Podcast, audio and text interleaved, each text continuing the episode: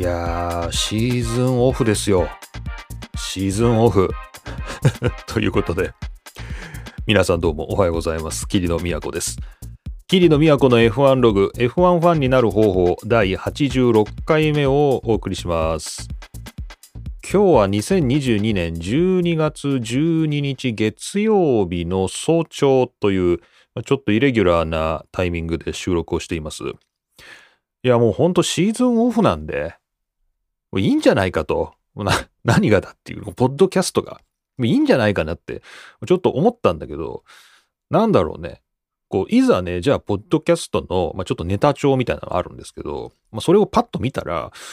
なんかあんまりこう、シーズン中と、シーズンオフとであんま変わらないなってちょっと思ったのは、あ、この番組が、まあ、そもそもシーズン中だからといって、なんかレースの分析をしたりとかね、こうリザルトをこう振り返ったりとか、あんまそういうことに興味を持ってなくて、まあ、普段からシーズンオフみたいな情報ばっかり扱ってるから、あ、これあんまシーズン関係ないなっていう風に、まあ、気づいて、あまあじゃあシーズンオフだけどね、まあまあのんびりやっていくかと、まあ、いうことで今日の収録ですよ。はい。まあ今日12月12日なんで、まあ、あと年内1回ぐらいね、ちょっと忘年会じゃないですけど、まあ、もう1回ぐらい配信して、で、まあ次はもう新年なのかなという、まあ、それぐらいの感じですよね。なので、まあ、皆さんからのお便りなどもぼちぼちですね、あの、今年を振り返るものなどですね、いろいろ受け付けていきたいとは思っております。ので、まあ、もう一回ぐらいね、年内配信しようかなと思ってますけれども、という感じの F1 ログの86回目です。いやー、しかしこう、週末が空いてるっていうのはいいですね。なんかね、週末が空いてる。でもそんな中ですね、今ワールドカップやってますよね。こんなお便りもいただいております。こちら、ハシーム1010さんどうもありがとうございます。東京都にお住まい。キリオさんおはようございます。おはようございます。ワールドカップ楽しんでおりますでしょうか？これほどオランダ国家が耳馴染みになってから迎えるワールドカップは初めてだなと、マックスの功績を感じる今回のワールドカップです。オランダ押してます。ということで、ハシムさんどうもありがとうございます。いや、そうですよね。橋本さん、あの、鈴鹿でもね、今年お会いして、ちょっとインタビュー取らせていただきまして、そちらの模様はですね、日本グランプリのえ現地収録の回でお届けしていると思いますが、いや、もう本当に、まオランダって感じでもう、オレンジですよね。もうオレンジ一色って感じで、まそのままサッカーのスタジアム行ってもいいですよね、みたいな話をしてたんですけど、まあ本当にオランダも強くてですね、まあいいんじゃないかなっていうワールドカップですよね。ワールドカップ、まあ、見てるような、見てないような、まあ、あんま積極的には見てない感じですね。結構時間はいい時間にやってますよね。F1 と同じぐらいというか、F1 の決勝が、まあ大体10時ぐらいからだとすると、日本の試合なんかは、なんか時差を調整してるらしいですね、あれね。あの、その参加してるというか、その試合の、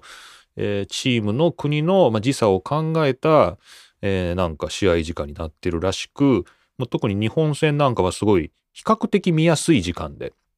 まあ、必ずしもそうではないみたいですけど、早朝のものもあったようですけど、まあ、見やすい時間でやってくれてるみたいな、なんかそういうことらしいですね。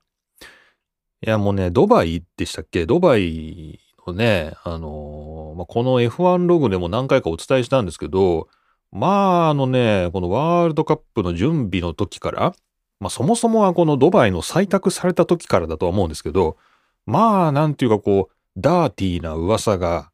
まあ、ものすごく、まあ、たくさんありまして、えー、まあなんかね、メディアによってはボイコットしてるみたいですけれども、まあ、あんまなんか積極的にね、今年のワールドカップ見る気にならないんですよね。なんかね。まあ、なので、まあちょっと、消極的に追ってるみたいな感じですね。キリノとしてはね。はい。えー、なので、生で試合見たりとか、そういうことは一切してない感じなんですけど、まあなんか消極的に追ってて、ちょっとイングランド負けたなとかね、そういう感じの、えー、まあ、新聞で追ってるみたいな感じで、まあ、ちょっとゆるーく楽しんでおります。でもまあなんかすごいね、周りで、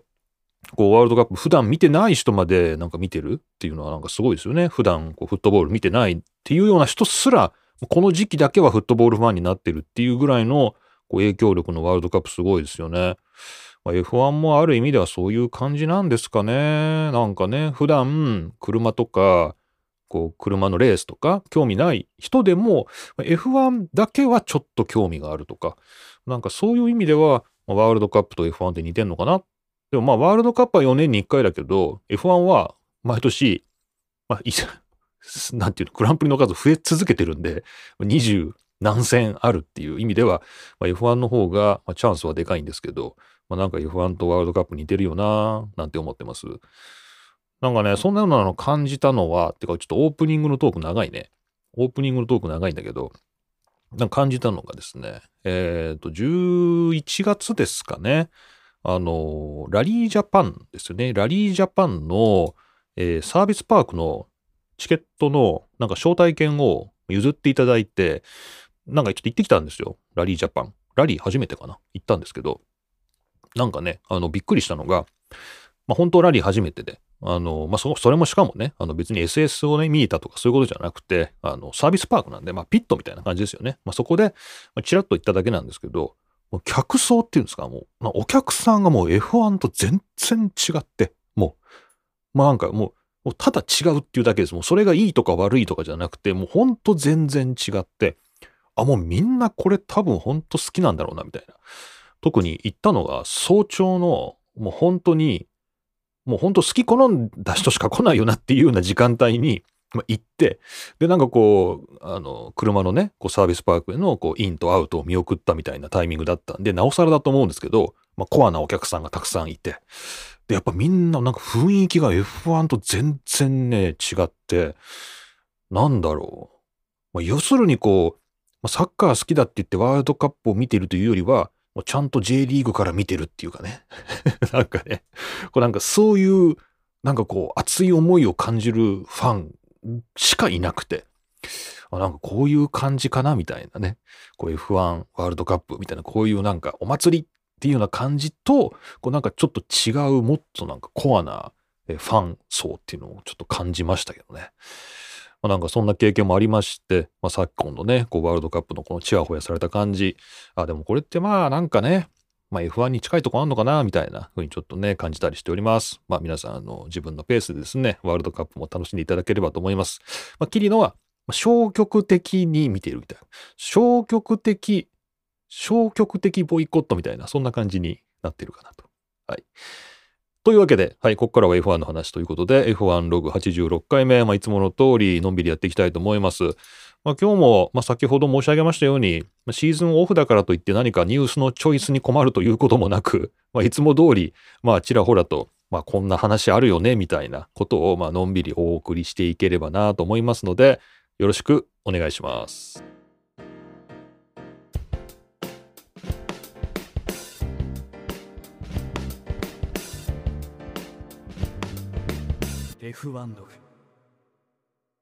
はい、えー、最初のニュースですけど、まあ、いろいろなところで今年のまとめみたいなものが出てますが、こちらは F1 のまとめというか、新しい FIA の会長のまとめっていうのがちょっと面白かったんで、まあ、今日最初にピックアップしようかなと思います。こちら、モータースポーツ .com の2022年12月7日、ベンスレイエム FIA 会長としてのルーキーイヤーを改装。就任早々裁判沙汰、慢性的な組織の赤字に頭を悩ます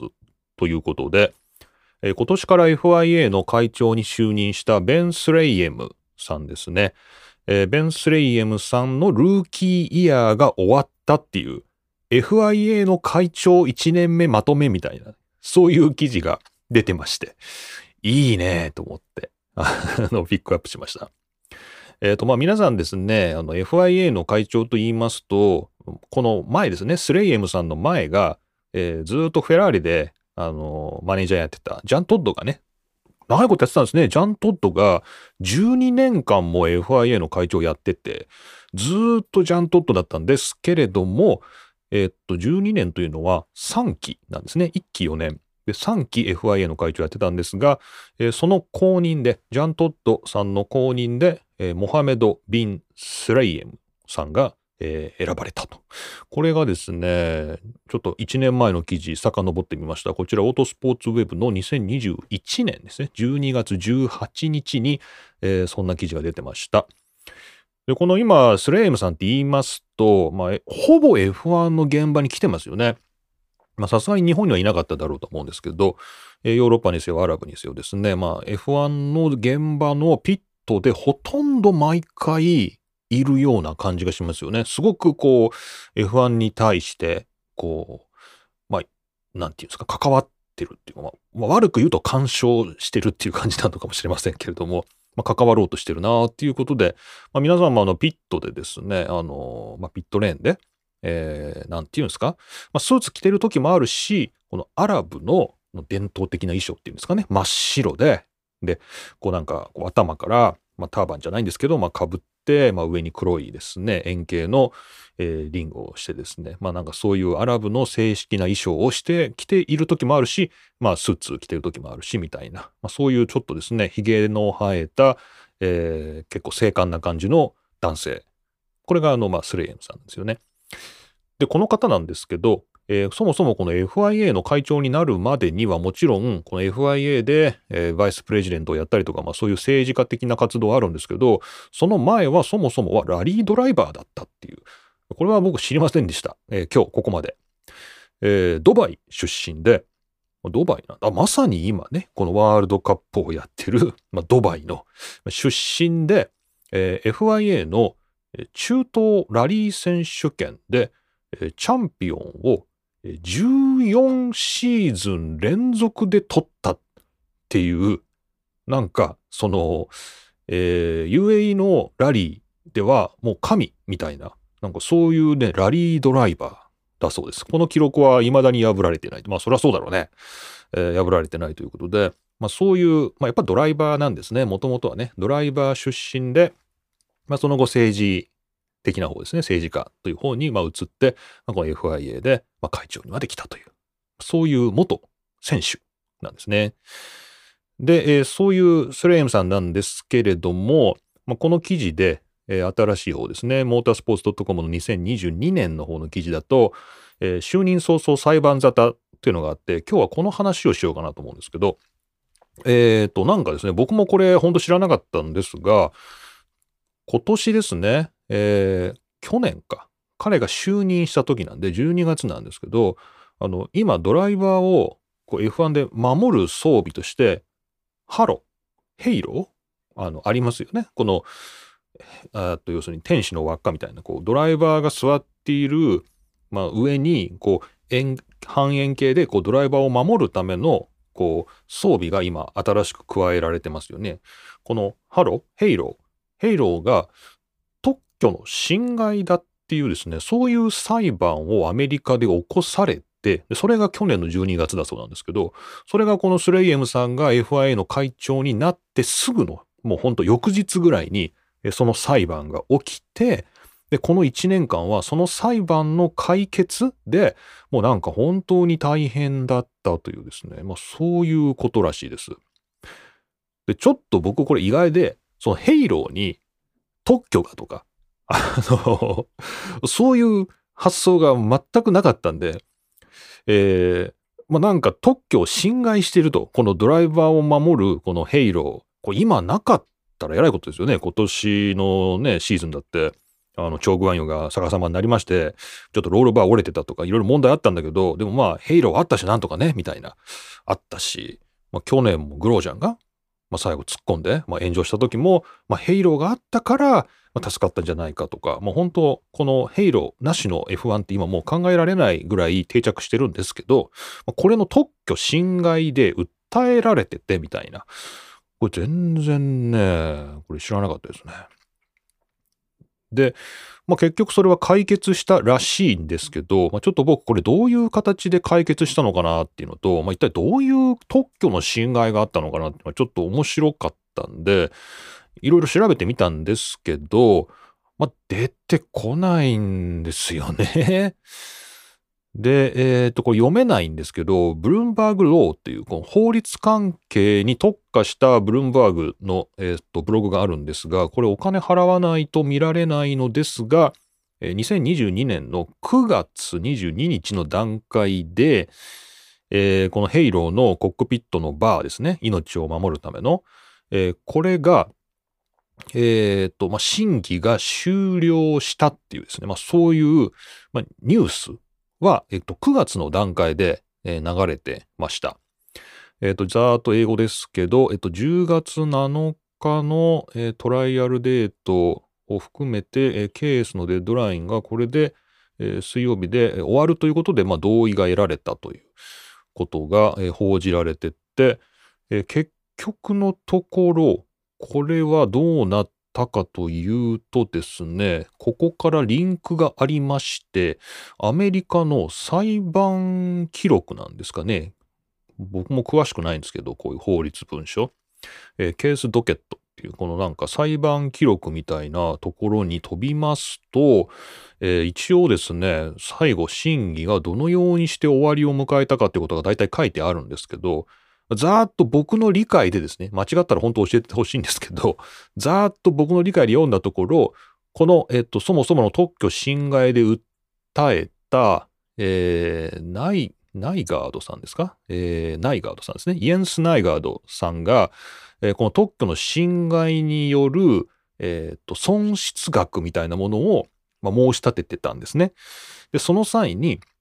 こう、どれだけドライバーの命を守ったかていうところで、その、ある基準を用いて、えー、何、何、何千ドルとかね、何万ドルとかね、この本来守られた、守られなかった命がこのヘイローで守られたんだっていうことを、計算して、えー、それが大体これぐらいの額だっていうのを、まあ、裁判所に提出したらしいんですけど、まあ、それは根拠が、えー、ないと。根拠が薄弱であるということで、それは退けられたみたいなですね、そういうことが一応この、えー、っと、まあ、リンク貼っときますけれども、まあ、誰も読まないと思いますが、この裁判記録には、ざーっと読んだところ書かれてました。で、まあ、これで、まあ、審理は終わった、ケースはクローズされたっていうことなんで、まあ、その後、まあ、要するに、まあ、和解したんですかね、FIA とね。で、その辺の詳しいことは、ちょっと英語の記事調べてみたんですけど、ちょっと出てこなかったですね。僕の短時間のリサーチではね。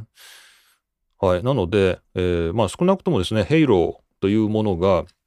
まあ今ではあって当たり前というか、まあシングルシーターにはね、もうこれやっぱなきゃダメだよねみたいな話になってますけど、この特許が一部ですね、このイエンス・ナイガードさんの持っている何かを侵害してて、で、まあそれを解決したっていうのは、要するにまあ和解したっていうことだと思うんですけど、えー、それにこの1年間ですね、この FIA の会長、えー、スレイムさんは、まあ、頑張ってたという。や、もうこれは全然知らなかったですね。そういうことがね、あの、背景で起きていたとは、まあ、全然知らず。で、最終的には、まあ、このモータースポーツ .com にも書いてありますけど、FIA の特許が、まあ、特許としては、ハローは、まあ、ヘイローは FIA に帰属すると。まあ、特許は全て FIA のものだっていうことになったそうなので、えー、まあ、今後は、まあ、この FIA の管轄するスポーツで、まあ、ヘイローを使っても、まあ、何らですね、誰の特許も侵害しないと、まあ、いうことになったそうで、まあ、それは良かったなと思いますけど、なるほどね。まあ、こういう、まあ、特許のね、まあ、戦いがあったんだなっていうことで、まあ、ベン・スレイエムさん、なかなか大変でしたね、という FIA 会長のルーキーイヤーまとめをお送りしました。いや、どうなんでしょうね。F1 側から見ると、このスレイエムさんは、何らかですね、こう F1 の舵取りっていうんですか、これをこう自分も一枚噛みたいというか、まあ、なんかこう FIA を通さずに勝手なことするなよみたいな、まあ、結構そういう、えー、なんていうのか、政治的な争いっていうんですかね、こう、鞘当てみたいなことを F1 側と、えー、こっちは誰ですか？えー、っと、誰だっけ？えー、ドメニカリですね。ステファノ・ドメニカリとやり取りしてたりしてましたね。そういうニュースをちょっとこのポッドキャストでもいくつかご紹介してきましたけれども、まあ、なんだかちょっと F1 とはね、ちょっとこう、まあ、バチバチしてるというか、まあ、お互いにお互いを牽制しているようなところはあるんですけど、まあ、全体として、まあ、FIA の会長として、まあ、ルーキーイヤー終わって、まあ、なんとか、まあ、一応1年間、まあ、乗り切ったということで、よかったんじゃないでしょうか、ルーキーイヤー。ということで、えー、最初のニュースは、えー、オフシーズンいきなりこれかという感じですが、FIA の会長、ベン・スレイエムさんのルーキーイヤーを改装するという、モータースポーツ .com の2022年12月7日の記事からご紹介しました。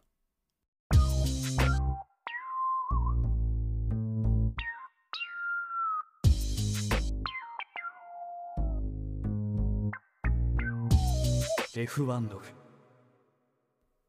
はい。そして FIA 会長の次はこちらロス・ブラウンの話ということで、えー F1 のマネージングディレクターを務めているロス・ブラウンさんが引退を表明したという、こちらオートスポーツウェブの2022年11月29日の記事です。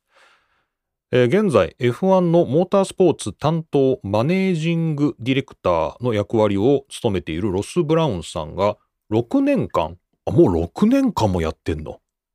?6 年か。6年間、えーそのもマネージングディレクターの役割を務めたロス・ブラウンさんが F1 の世界から引退することを正式に表明した。現在、ブラウンさんは68歳だということで、はい。えーこの引退表明がなされたのが、フォーミュラ 1.com の連載コラムで、えー別れのメッセージを綴ったということです。えーまあ、ロス・ブラウンさんと言いますと、まあ、先ほどジャン・トッドの名前が出てきましたけれども、えーまあ、ブラウンさんずっとですね、F1 の、まあ、そもそも、えーまあ、ベネトンですかね、えーミハイル・シューマッハのベネトン時代ですね、94、95、まあ、その後フェラーリで、まあ、99年から、まあ、2004年までも、これもまたシューマッハですけれども、まあ、ミハイル・シューマッハ、ミックのお父さんですね、ミハイル・シューマッハの時代っていうものを、まあ、一緒に作った、まあ、テクニカルダイレクターという感じ。で、最近の例だと、まあ、やっぱり、ホンダ関係ですかね。えーまあ、ホンダの、まあ、チーム代表もやったし、で、ホンダが撤退した時には、チームを、なんか1ポンドですかね。で、なんか買い取って、まあ、ブローングランプリっていう、ブラウングランプリっていう、まあ、自分の名前を冠したチームにして1年で、まあ、チャンピオン取っちゃって、まあ、それを、まあ、メルセデスに売却してっていうですね。まあ、そんな感じの、まあ、ある意味でサクセスストーリーですよね。そんなところを歩んできたロス・ブラウンさんで、で、その後ですね、まあ、F1 の新しくオーナーになったリバティですね。アメリカのリバティ。こっちで F1 のことがわかる人が欲しいっていうことで、えー F1 の担当するマネージングディレクター。ここにま就任して、もはや6年経ったんですね。2017年から6年。で、まあ、まあ、なんだかんだですね、まあ、空力のレギュレーションも変更したし、最近だと、あれかな、スプリント、まあ、スプリント導入したり、まあ来年はね、またスプリント増えるらしいですけれども、まあ、スプリント入れたりとか、まあ、そういう F1 のことを分かっている人が F1 のことを考えるっていう、まあ、そういう役割をリバティ側の人間としてやってきたと。はい。だけど、まあ、ぼちぼち引退したいと。まあ、そういうことのようですね。68歳。えー今後は何をするかというと、まあ、何するんですかね。まあ、ソファーで F1 を見ながら、まあ、一ファンとして、まあ、いろいろ文句を言っていきたいと。えーそういうことを、まあ、言ってますので、まあ、いいんじゃないでしょうか。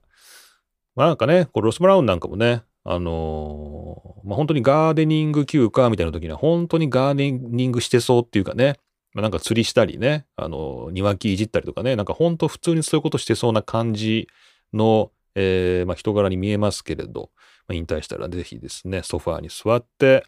そうですね、まあ、ジンジャークッキーでも食べながら、えーまのんびりですね、ま、F1 を見ていただきたいなと、えーそんな感じがしますね。という、はい、えーロス・ブラウンが68歳で引退というですね、まあ、それだけのニュースでした。このバーニーがね、それこそバーニー・エクレストンが90、あの人何歳までやってたのかな？現役。多分90を過ぎるか過ぎないかぐらいまでもう本当に最前線にいたっていうのを見てたりとか、まあ、あんまりこう定年のない世界なんで、一体何歳ぐらいになったら、あの、あかんのとか、なんかあんまそういう意識が、まあ、ないっちゃないので、あの、ちょっと68歳っていうと、なんかちょっともっったいないような、もったいなくないようなっていう感じもしますが、えっ、と、さっき出たジャン・トッドがですね、ちょうどでも FIA の会長を引退したのが同じような年だと思うんですよね。えっ、と、同じ、もっとか、もっとですね、全然70 過ぎてましたね。70、74、75ぐらいまで FIA の会長やってたのか。全然一緒じゃないな。じゃあまだブラウンさんやれるんじゃないですかね。これもしかしたらまたどっか別のところから声かかるかもしれませんよね。はい。というわけで、まあ、ちょっと引退の時期の読みにくい職業ではありますけれども、まあ、とりあえず本人としてはもうこれからはソファーで F1 を見たいということでお疲れ様でした。オートスポーツウェブ2022年11月29日、F1 マネージングディレクターのロス・ブラウンが正式に引退を表明というニュースをご紹介しました。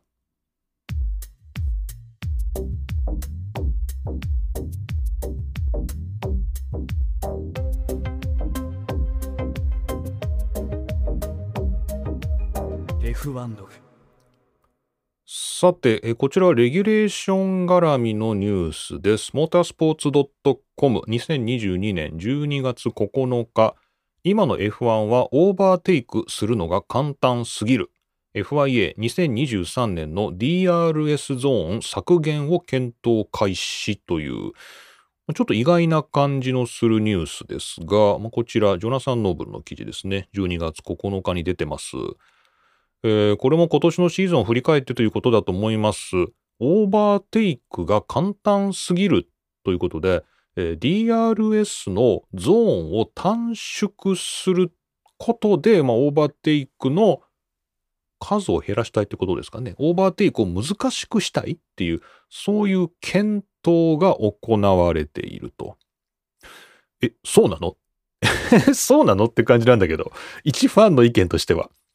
えー、DRS はオーバーテイクが少なすぎるので、そもそもレースが面白くないっていうことで、2011年シーズンから導入されたと。もうそもそもですね、オーバーテイクを増やしてレースを面白くしようということで、2011年、10年前に DRS というものは導入されましたと。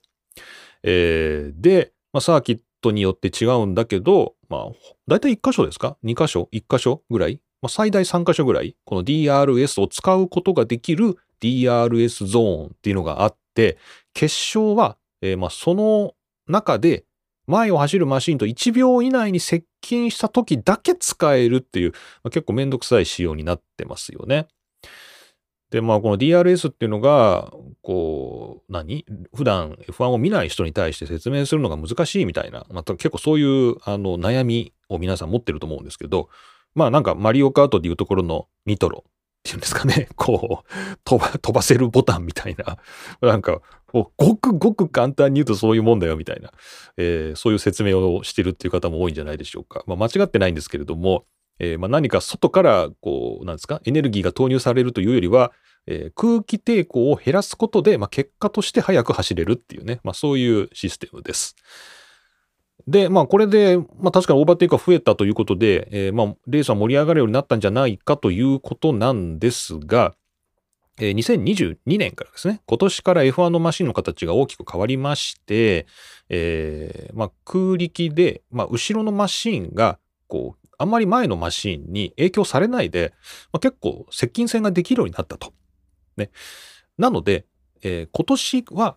DRS がなくてもそこそこ追い抜きできるんじゃないかというような状況になったのに、まだ今まで通り10年前からずっと DRS は運用されてるんで、ちょっとオーバーテイク簡単すぎんと。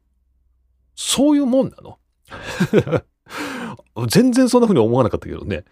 えー、皆さんどうなんでしょうね。レースをこう、しっかりこう、かじりついて、こう見てる人っていうのはやっぱそういう、やっぱ印象になるんですかね。あまりにも簡単にオーバーテイクできてしまうと。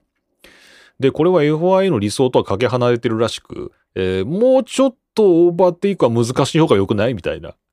えー、そういうことで、まあ、DRS っていうシステムはこのまま使うんですけれども、まあ、とりあえずはゾーンを短くしようと。DRS を使える範囲っていうのを、えー、短くしたり削ったりすると。まあ、そういうことで、まあ、もうちょっとレースをコントロールできるのではないかということで、えーまあ、検討を始めた。まあ、大体こういうのってさ、検討、まあ、どんな企業とか役所もそうですけど、検討を始めた時っていうのはもうこれ結論としてはもう決まってんでしょうね、多分ね。結論じゃないかなっていう感じしますけど。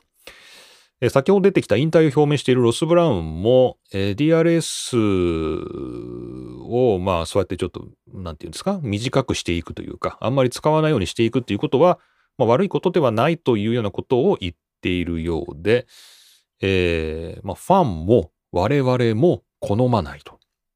え、いうことのようです。まあ、ストレートで単純に、はい、DRS 開いて抜いた、はい、終わり、みたいな、そういうのは面白くないんじゃないのと。なるほど。そういうことを言ってると。いうことで、まあいろいろあらゆるコーナーで、あらゆるターンで、えー、バトルが行われるということが、まあ好ましいので、その DRS のゾーンを待って、そこでまっすぐのストレートへ抜いていくだけっていうのは、まあ、面白くないんじゃないのと。なるほど。ああ、なるほど。まあそれはわからんでもないかな。これどうなんですかね。まあ、僕今の2022年の F1 マシン乗ったことないんで、まあ、どれくらいそんなに操りやすくて、前に車がいても、まあ、その乱気流のね、前に車がいるとこう空気の流れが乱されるんで、まあ、自分の、えー、車もね、挙動が乱れちゃう。っていうことで、まあ、あんまり近づけないっていうのが、まあ、今までのこのシングルシーターの F1 のセオリーだったんですけど、2022年にテクニカルレギュレーションが変わりまして、マシンの形がガラッと変わって、今までよりも接近できるようになったよと。であれば、DRS ゾーンを待って安全にまっすぐのところで追い抜いていくということではなくて、もっといろいろなところで追い抜きを仕掛けるっていうですね、バトルを引き起こすっていうようなことが本来は望ましいのではないかということで、まあ、DRS ゾーンの削減を検討しているということですね。まあ、わからんでもないな、確かに。そう言われれば。まあ、そう言われればね。今どれぐらい本当は他のとこで抜けるんだけど、DRS ゾーンを待って安全に抜いていこうみたいな、まあ、そういう戦略が取られているのか。戦略じゃないな、これ。戦術かな？戦術が取られているのかっていうところにもよるけど、まあ、確かに面白くなるのかなそういう可能性あるのかな？っていうね。どうなんでしょうね。しかしまあ、まあ、なんか、あの、こういうことでコントロールできるっていうかね、あの、そもそも、コントロールできうる程度のオーバーテイクなのかっていうところもなんか、ちょっとこう、あの、いかがなものかっていう感じはしますけどね、このルールのね、この塩加減っていうかね、さじ加減一つでね、あの、ガラッと変わっちゃうっていうレースどうなのっていう感じはしなくもないですけど、まあ今そういう感じなんですね。はい。ということで、まあ話題になってますよということで、モータースポーツ .com の2022年12月9日、今の F1 はオーバーテイクするのが簡単すぎる FIA2023 年の DRS ゾーン削減を検討開始というニュースをご紹介しました。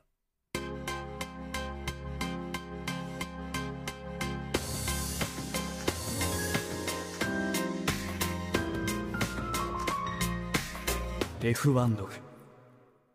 さて、じゃあ、レギュレーションの変更がみたいな話もあったことだし、ちょっとレギュレーションの絡みになりますが、スプリントのレース数が増えるという話と、それに伴って予算制限が緩和されるというね、そういうニュースを2つ続けてご紹介したいと思います。こちら、オートスポーツウェブ2022年12月7日、F1 2023年シーズンのスプリント開催地を発表。新たにアゼルバイジャン、ベルギー、カタール、アメリカでの実施が決定というですね、まずそういうニュースです。えー、そもそもスプリント予選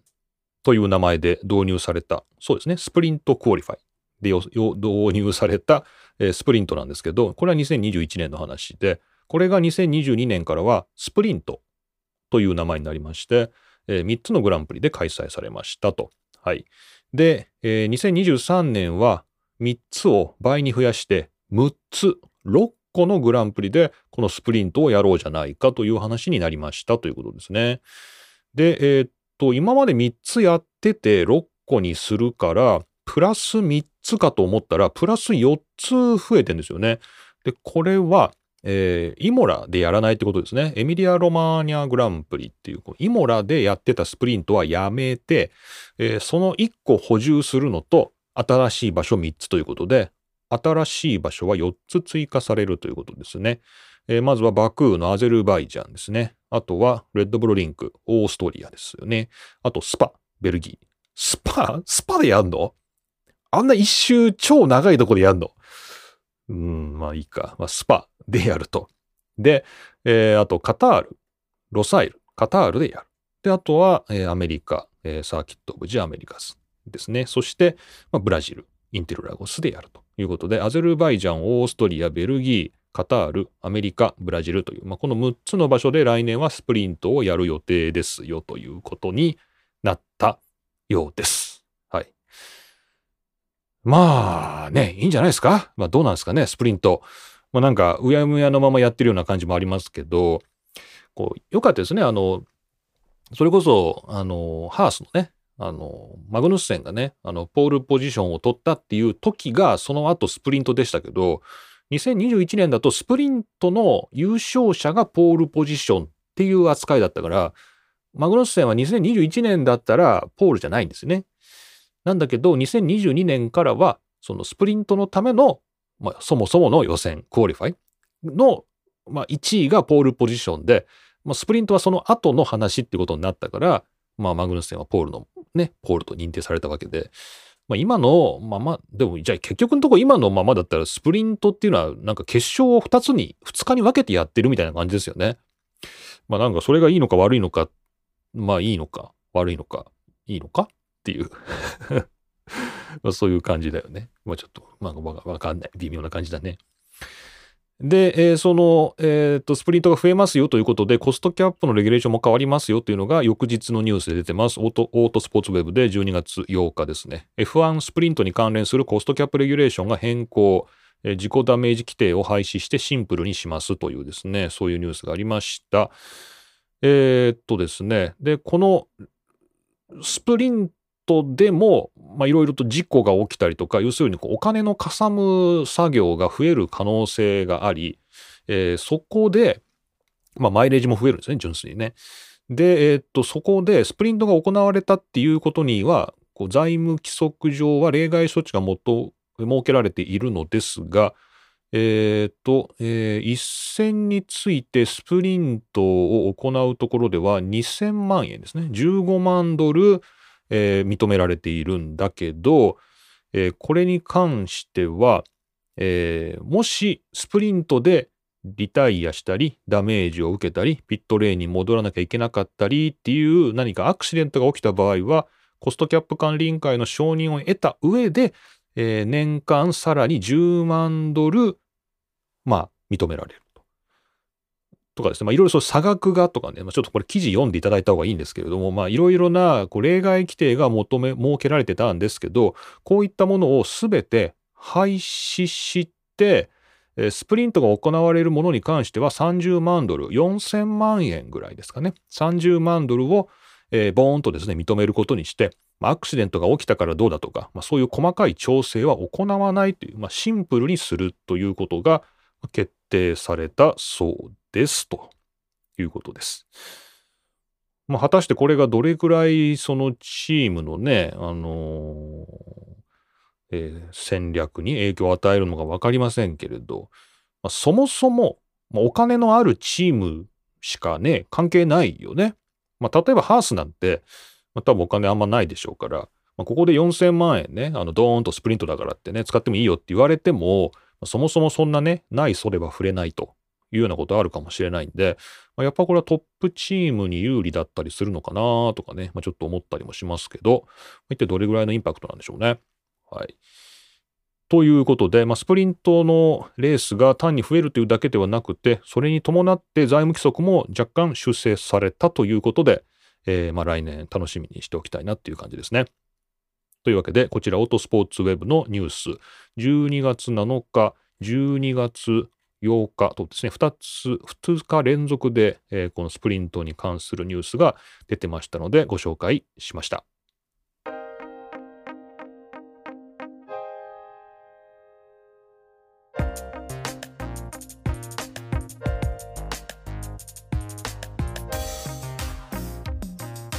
F1 ド。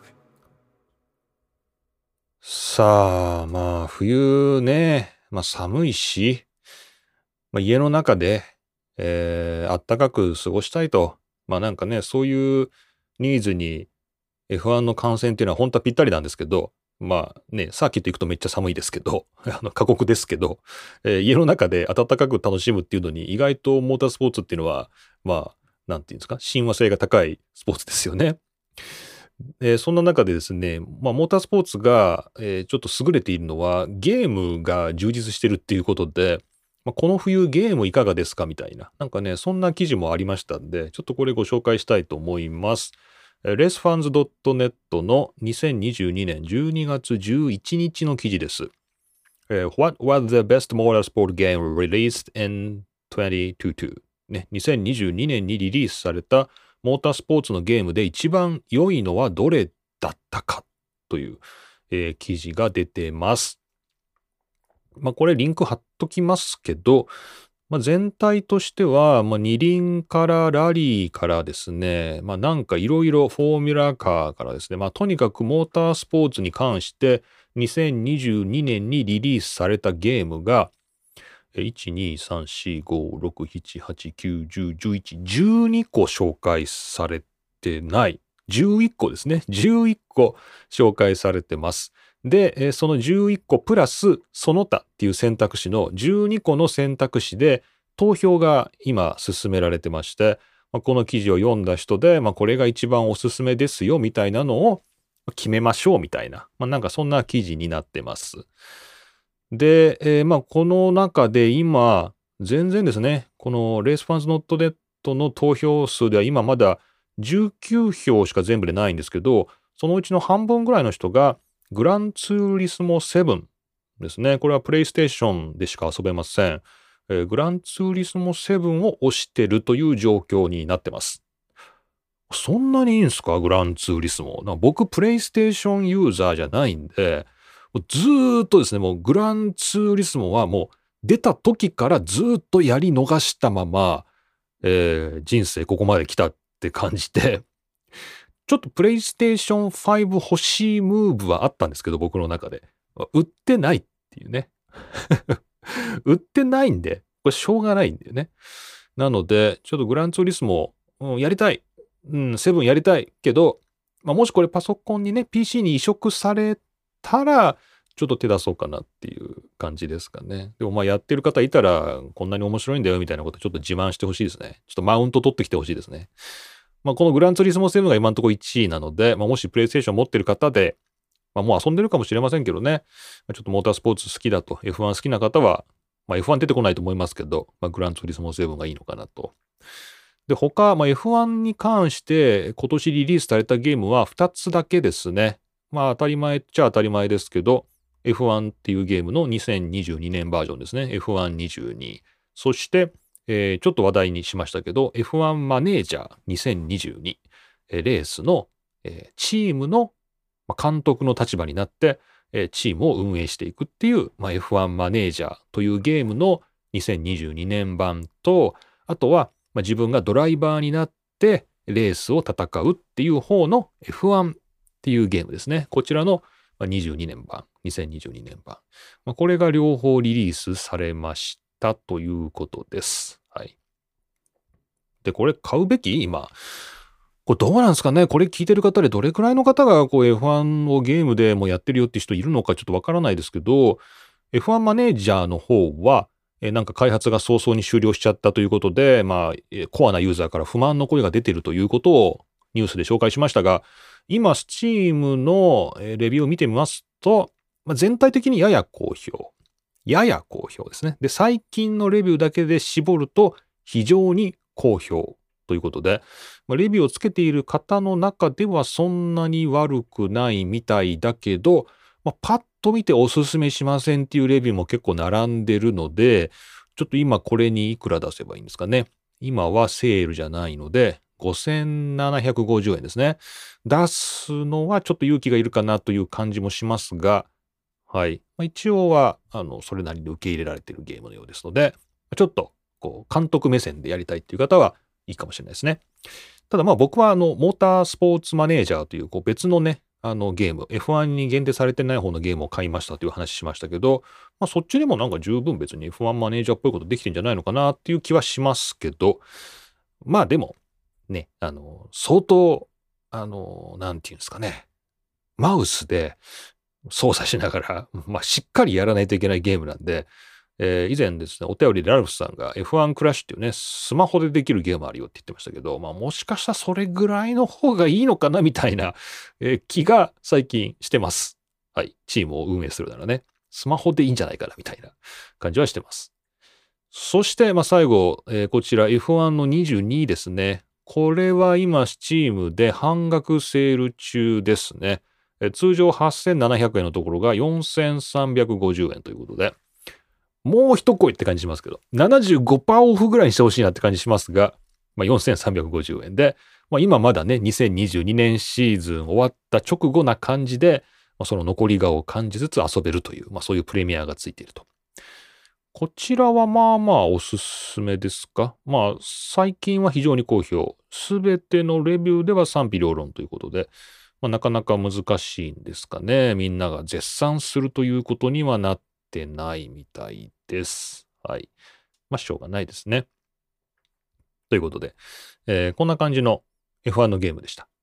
ただこれ全部あの PC とか PS とか Xbox とかそういうあのコンソールでやるゲームしかこのレースファンズ .net には紹介されてないので、それこそスマホでね、遊べる、えー、ゲームっていうんですか、えー、そういうのも、まあ、幅広く入れると、まあ、もうちょっとありそうですよね。なんかね。と思ったりしますが、まあ、皆さんどうなんでしょうかね。えー、また何かおすすめでもあれば教えていただきたいという感じです。というわけで、まあ、スチームの年末のセール待ちということでもいいんですが、まあ、なかなか今年もモータースポーツのゲームが豊作だったということで、いいんじゃないでしょうか。なんか僕はちょっとラリーやりたいですね。ラリーやりたいですね。せっかくこうラリージャパンをちょっとちらっと見てみて、ああ、ラリーってこういう風に進むのね、みたいなことが、やっとこうなんか、今までは知識としては知ってたんですけど、それがこうちょっと現場を見て腑に落ちたところがあったんで、ラリーの面白さというか、あ、こうやって競うのね、みたいなのが分かったんで、ちょっとラリーのゲームをやりたいかな、みたいなところもあるので、ちょっと探ってみようかなと思います。はい。というわけで、えこちら、レースファンズ .net の2022年のベストゲームを探せという記事をご紹介しました。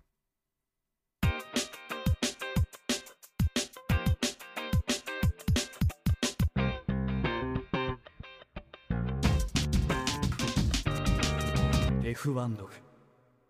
はい。お便りのコーナーです。この番組宛てのお便りメッセージは Google フォームで受け付けています。えー、Google フォームへのリンクが番組の詳細欄、番組のホームページなどなどいろんなところに貼ってありますので、ぜひ Google フォームからよろしくお願いします。さて、えー、先ほどハシームさんのお便りご紹介しましたが、えー、他に2ついただいてますのでご紹介していきます。こちら、東京都にお住まいの栗ごはんさんです。ありがとうございます。キリの先生おはようございます。おはようございます。2022年シーズンお疲れ様でした。ありがとうございます。シーズンオフらしいネタを仕入れましたので、この場で紹介させてください。モータースポーツとバリアフリーについての話です。おお、いいですね。先日、鈴鹿サーキットでツーリングカーレーススーパー耐久を観戦してきました。うんうん5時間の耐久レースの間、グランドスタンドの一角でバスケットボールぐらいの大きな白いボールを抱えながらレースを見ている方々がいました。お話を伺ってみると、白いボールはサウンドハグといって、聴覚障害者の方のための感染補助ツールなんだそうです。グランドスタンドに響くレーシングカーの音を拾って、ボールが振動、発光する仕掛けになっています。はあはあはあはあ。もともとはコンサートなどのために開発されたものをレース観戦に転用して実証実験をしているそうです。おで、お、栗ごはんさん、これ体験されたんですね。え私もサウンドハグを体験しました。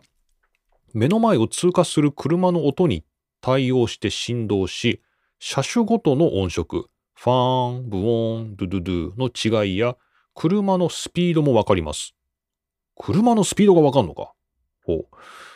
老者の方の車って遠くから来るのがわかるんですね。というコメントが印象的でした。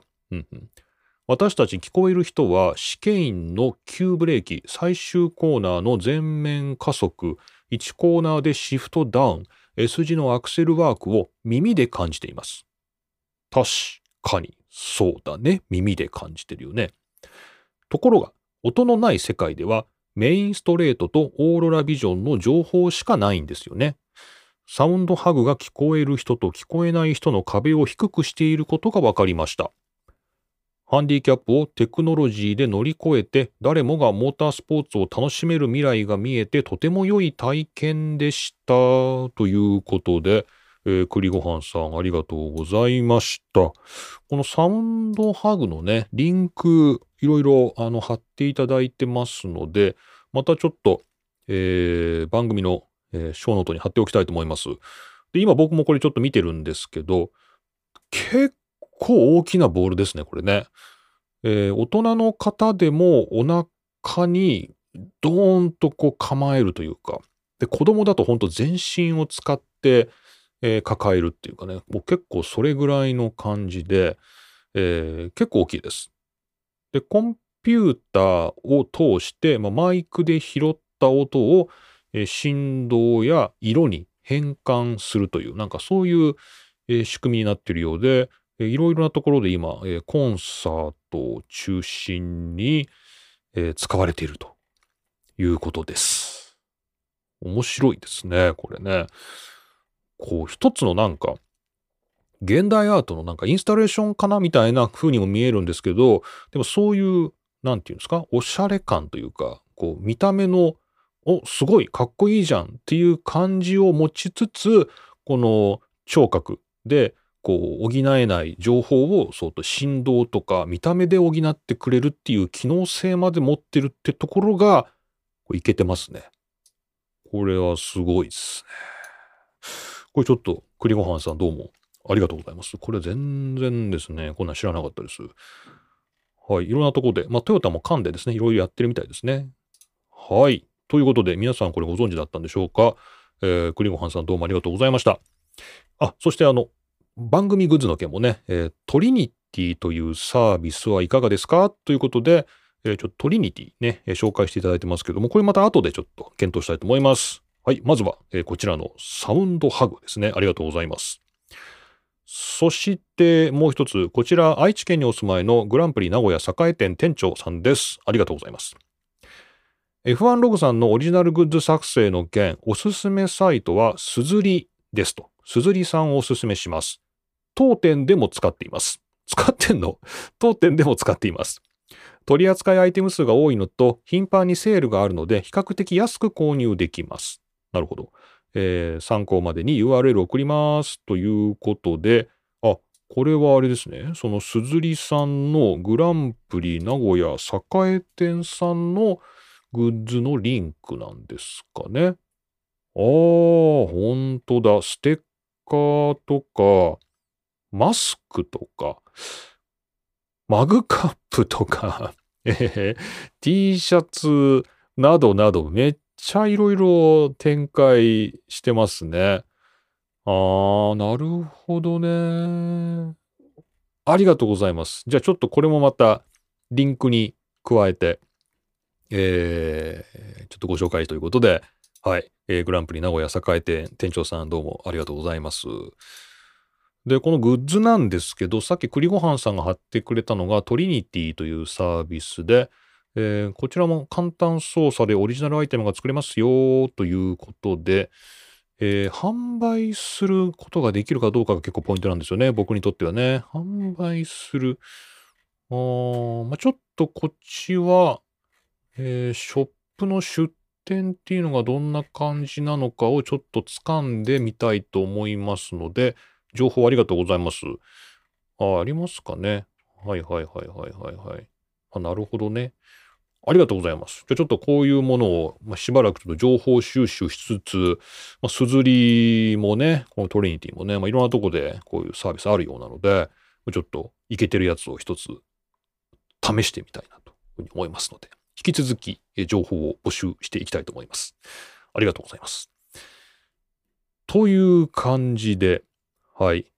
えー、シーズンオフなんで、まあ皆さんですね、いろいろと、まあ、最新のグランプリはないんですけども、まあその分、こう普段つらつらと思ってるようなこととかね、なんか感じたことを、まあこちらに投げていただければいいかなと思います。このね、T シャツもね、今シーズンオフだからね、やるなら今ね、ちょっと作ってみたらとかいろいろあんだけど、なんかもう本当にね、もう何年前ですかね、T シャツ僕が作って、えー、手作業でこう、皆さんにお配りしてたっていうのがね、もう、何年前ですかね。10年とかなるんですかね。そんなにはならないのかな。でも、それぐらい前って感じで、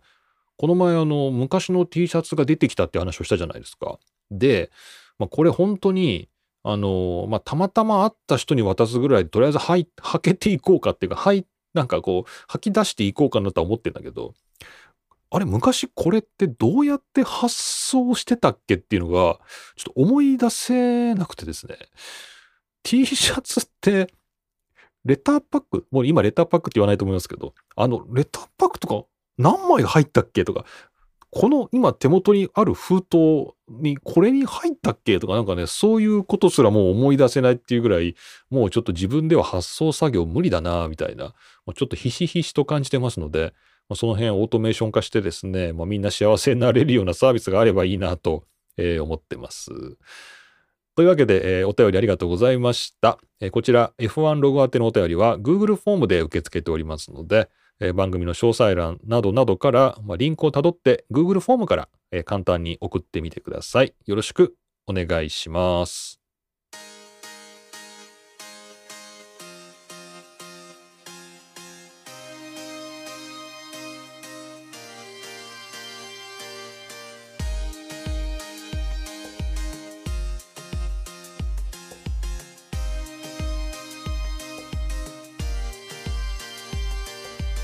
デフワンドグはい。というわけで今回も何一つ盛り上がることなくチェッカーを迎えました。桐野都の F1 ログ F1 ファンになる方法第86回目をお送りいたしました。いやーもうなんかね、年末ですよ。年末。もう本当に年末ですわ。もうなんていうか、もうね、慌ただしい。非常に慌ただしい。だけど、なんかちょっと時の流れがゆっくりに感じるような瞬間もあって、不思議な感じですね。もうパーッとね、もう新年に向かっているんだけど、なんかでもちょっとゆったりした時の流れも感じるっていうね、なんかね、そんな不思議な、えー感じになってます。えーじゃあ F1 のカレンダーを確認してですね、えーおきたいと思いますが、2023年の F1 カレンダーの開幕は、えーサクヒール、バーレーンですね。バーレーンで3月5日。3月5日。3月。まあ今12月ですけど、3月5日日曜日が決勝ということで、うん。まあだいぶ先な感じするけどね。だいぶ先な感じするけど、結構すぐ来るんですかね。どうなんでしょ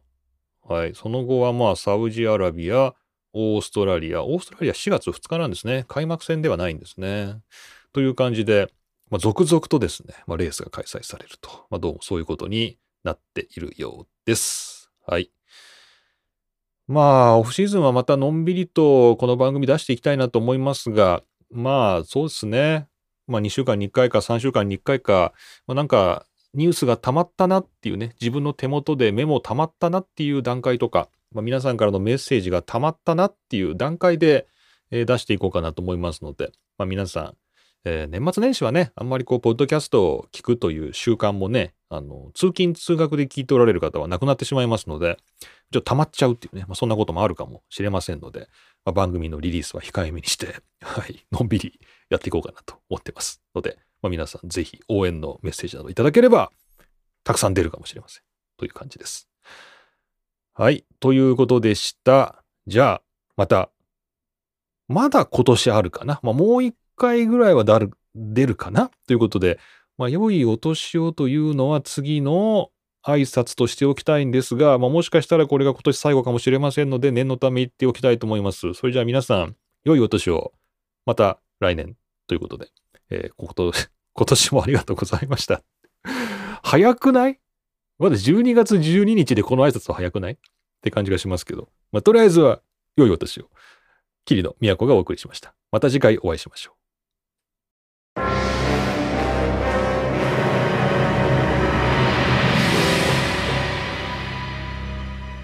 みやちゃ